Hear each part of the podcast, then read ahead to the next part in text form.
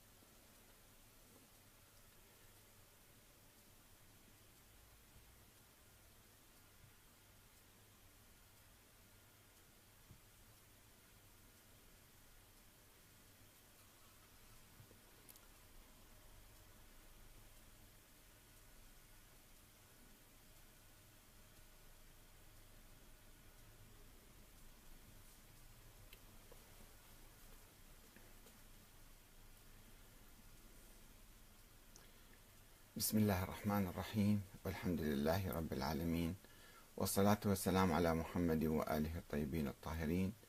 والسلام عليكم أيها الأخوة الكرام ورحمة الله وبركاته ومرحبا بكم في برنامج الحوار المفتوح. أنت تسأل وأحمد الكاتب يجيب.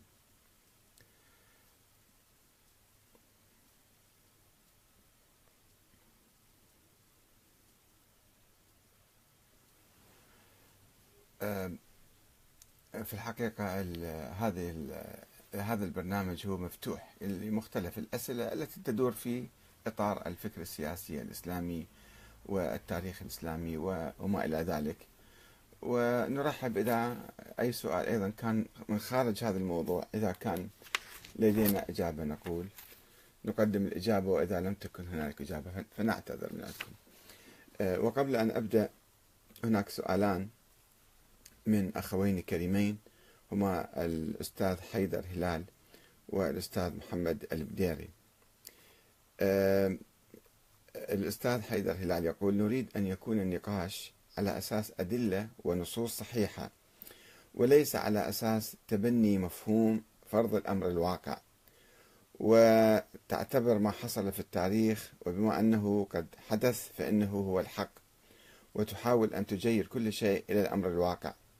ضاربا بعرض الجدار النصوص الثابتة التي تمت مخالفتها. آه، في الحقيقة هذا التعليق من الأخ حيدر هلال يفتح أمامنا آه، النقاش حول موضوع آه، مهم جدا وهو أنه كيف نعرف الحقائق التاريخية. واليوم كان عندنا موضوع من أحد الإخوان وضعته الأخ أياد الدليمي حول التاريخ الخديعة الكبرى. موضوع جدا لطيف ومقال رائع.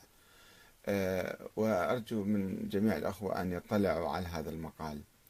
آه، ومع الأسف الشديد أنا قلت أنه في الحوزة آه، لا لا يدرس التاريخ. ما في مادة اسمها مادة التاريخ وعلم التاريخ وكيفية التعرف على كتابة التاريخ عبر التاريخ كيف تمت. والآن كيف تتم وعملية تزوير التاريخ؟ وهناك يعني ألف باء في علم التاريخ المفروض في كل عالم في كل طالب علم في كل شيخ أن يعرف كيف يعني كتب التاريخ وكيف يكتب الآن وكيف يقرأ. وهذا فراغ كبير موجود في الحوزة العلمية. وهناك أمثلة بارزة وصارخة على هذا الشيء مثل موضوع رد الشمس. رد الشمس البعض من الأخوة المشايخ حفظهم الله. وحتى المراجع ومكاتب المراجع يروجون كتبا تاريخية حول هذا الموضوع. أنه ردت الشمس للإمام علي مرة مرتين ثلاثة ستين مرة على قول يعني دائما. ويجيبون أقول لك أحاديث موجودة روايات عند السنة والشيعة. فلماذا تنكرها أنت؟ يعني أنت أكثر من النواصب الذين يقرون بهذا الأمر والسنة الذين يقرون فكيف تنفي هذه الحقيقة؟ البعض يقول يعني شنو المشكلة في هذه المعجزة؟ أن المعجزة الإمام علي عليه السلام هو يعني عنده ولاية تكوينية فبالتالي يحرك الشمس بيديه وهو قادر وهذا شيء طبيعي وحدث في التاريخ. هذا يكشف عن ثغرة عقلية أو ثغرة علمية في الحقيقة. في مناهج التفكير ومناهج قراءة التاريخ. أنه بغض النظر عن آه، الإمام علي عنده ولاية تكوينية وهذا كفر طبعا آه، أو لا آه، وأنه قام بذلك أو لا يعني كيف يمكن إحنا نريد نثبت من حقيقة من واقعة أو دعوة تاريخية حدثت بالفعل أو لم تحدث؟ ما يمكننا نعتمد على قال فلان عن فلان عن فلان عن فلان. هو مو حديث قول ينقل عن رسول الله أو عن أحد الأئمة أو عن أحد الأشخاص. أنه قال فلان قال فلان فإذا هذا يصير صحيح. نثبت من عنده بالعنعنة وبدراسة السند. لا هو سند صحيح جدا. سند صحيح ما في شك. كله ثابت هذا. هذه نصوص. طيب. آه أنا في أمر مثل هذا الموضوع. مثل رد الشمس مثلا أو حتى شكل القمر. آه أنه هذا الشيء حدث في التاريخ أو كلام يقال. الآية القرآنية طبعا لا تشير حتما إلى حدوثه في التاريخ إنما تقول اقتربت الساعة وانشق القمر يعني سينشق القمر لأن دائما مصطلحات القرآن إيه يعني قد قامت الصلاة مثلا يعني سوف تقوم الصلاة. فنشوف يعني حدث كوني مثل هذا البعض كيس يقول لك كيف ما تؤمن أنت برد الشمس وتؤمن بش مثلا شق البحر لموسى. طيب شق البحر لموسى قصة ظرفية في أمام مجموعة من الناس وكذا وانتهت وتروى عنهم رواية. أما مو مو قضية كونية حتى يمكن نبحثها. آه، رد الشمس لازم إذا رجعت الشمس مرتين ثلاثة لازم التاريخ كل العالم يسجل. الإسلامي السني والشيعي والمسيحي والبوذي وكل الدنيا تسجل والله أن الشمس في فلان يوم رجعت لي وراء أو الأرض يعني أخذت بريك ورجعت لي وراء.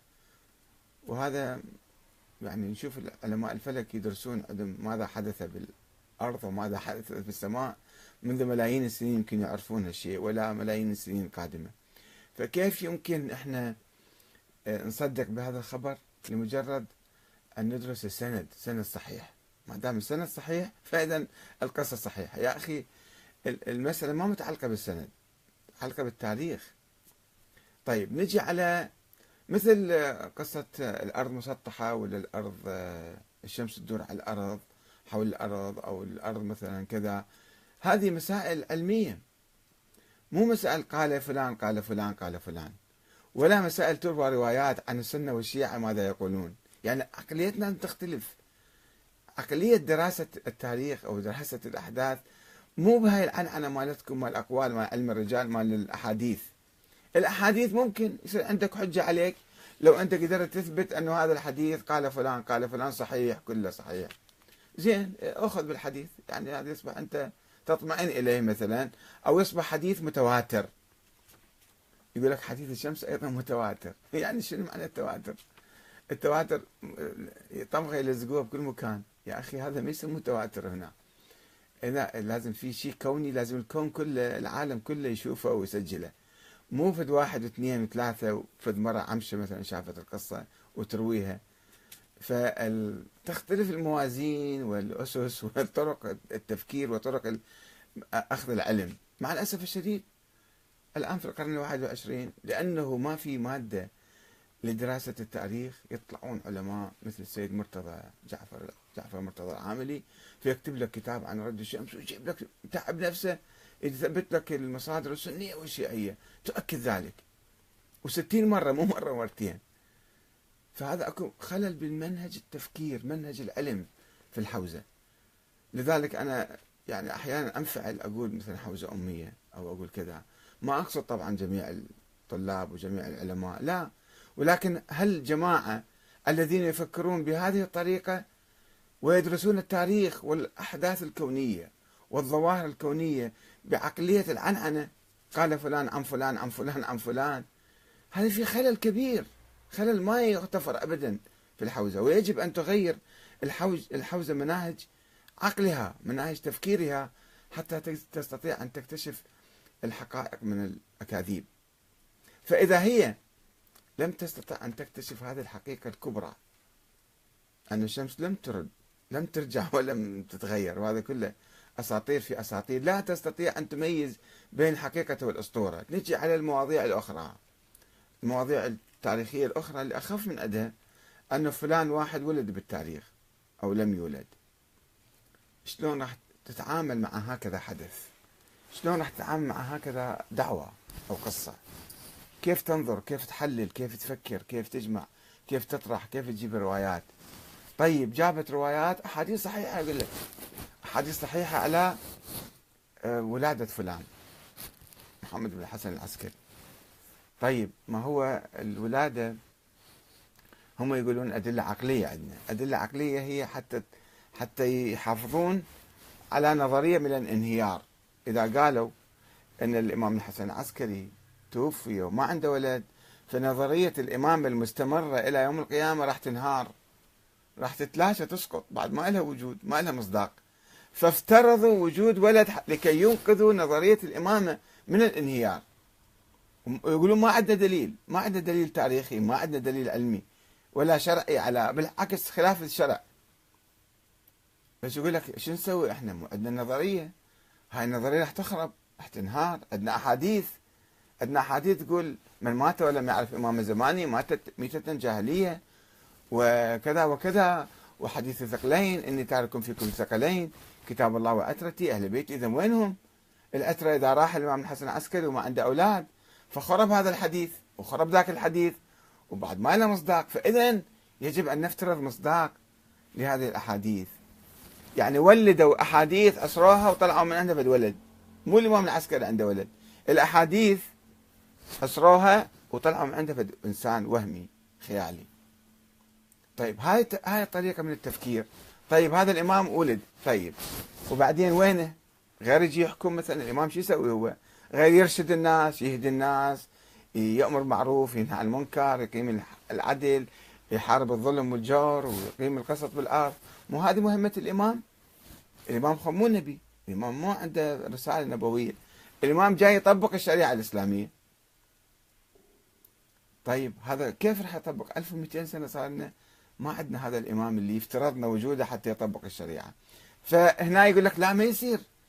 أنت لازم تأخذ النصوص. لو النصوص صحيحة لو النصوص ما يصير تضرب النصوص. أنت لا تفكر بعقلك ولا تفكر أنه وين المصداق الخارجي ولا تفكر أنه شلون صار بالنتيجة النظرية وين راحت. ما أنت سويت هذا الإنسان بأدلة يعني نظرية أصرتها وطلعت من عندها ولد. وبعدين تقول هذا ولد لازم يحكم وهو ما يحكم. صار تناقض بكلامك. تناقض 100% اهم الله لازم يعين امام وهم هذا الإمام غايب. ما هاي كلمتين متناقضتين. بس تجيب عقل اللي يدرك هذا التناقض.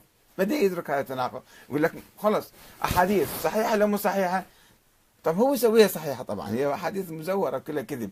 كذب في كذب. يقول لك لا أحاديث صحيحة. لأن منو قال الشيخ الطوسي قال صحيحة. العلام المجلسي قال صحيحة. الفلان العلام طيب ذولا اجوا قالوا قالوا كلامهم مو وحي منزل. خلينا نناقش نشوف المصداق الخارجي مالهم شنو. مثل حديث رد الشمس. يعني إذا أنت ما عندك قدرة على أن تفهم رد الشمس أسطورة ولا حقيقة شلون تقدر تفهم أنه هذا أحاديث صحيحة ولا مو صحيحة؟ وصححت كل ذيك الأسناد وكل تلك الروايات. المشكلة في تصحيح الأحاديث وفي استخدام هذا المنطق مال مال معرفة الأحاديث والكلام مال الأئمة أنه هذا آه، هاي احاديث صحيحة لو مو صحيحة استخدمناها في ظواهر تاريخية ظواهر كونية ما يجوز نستخدم هذا المنطق وهالطرق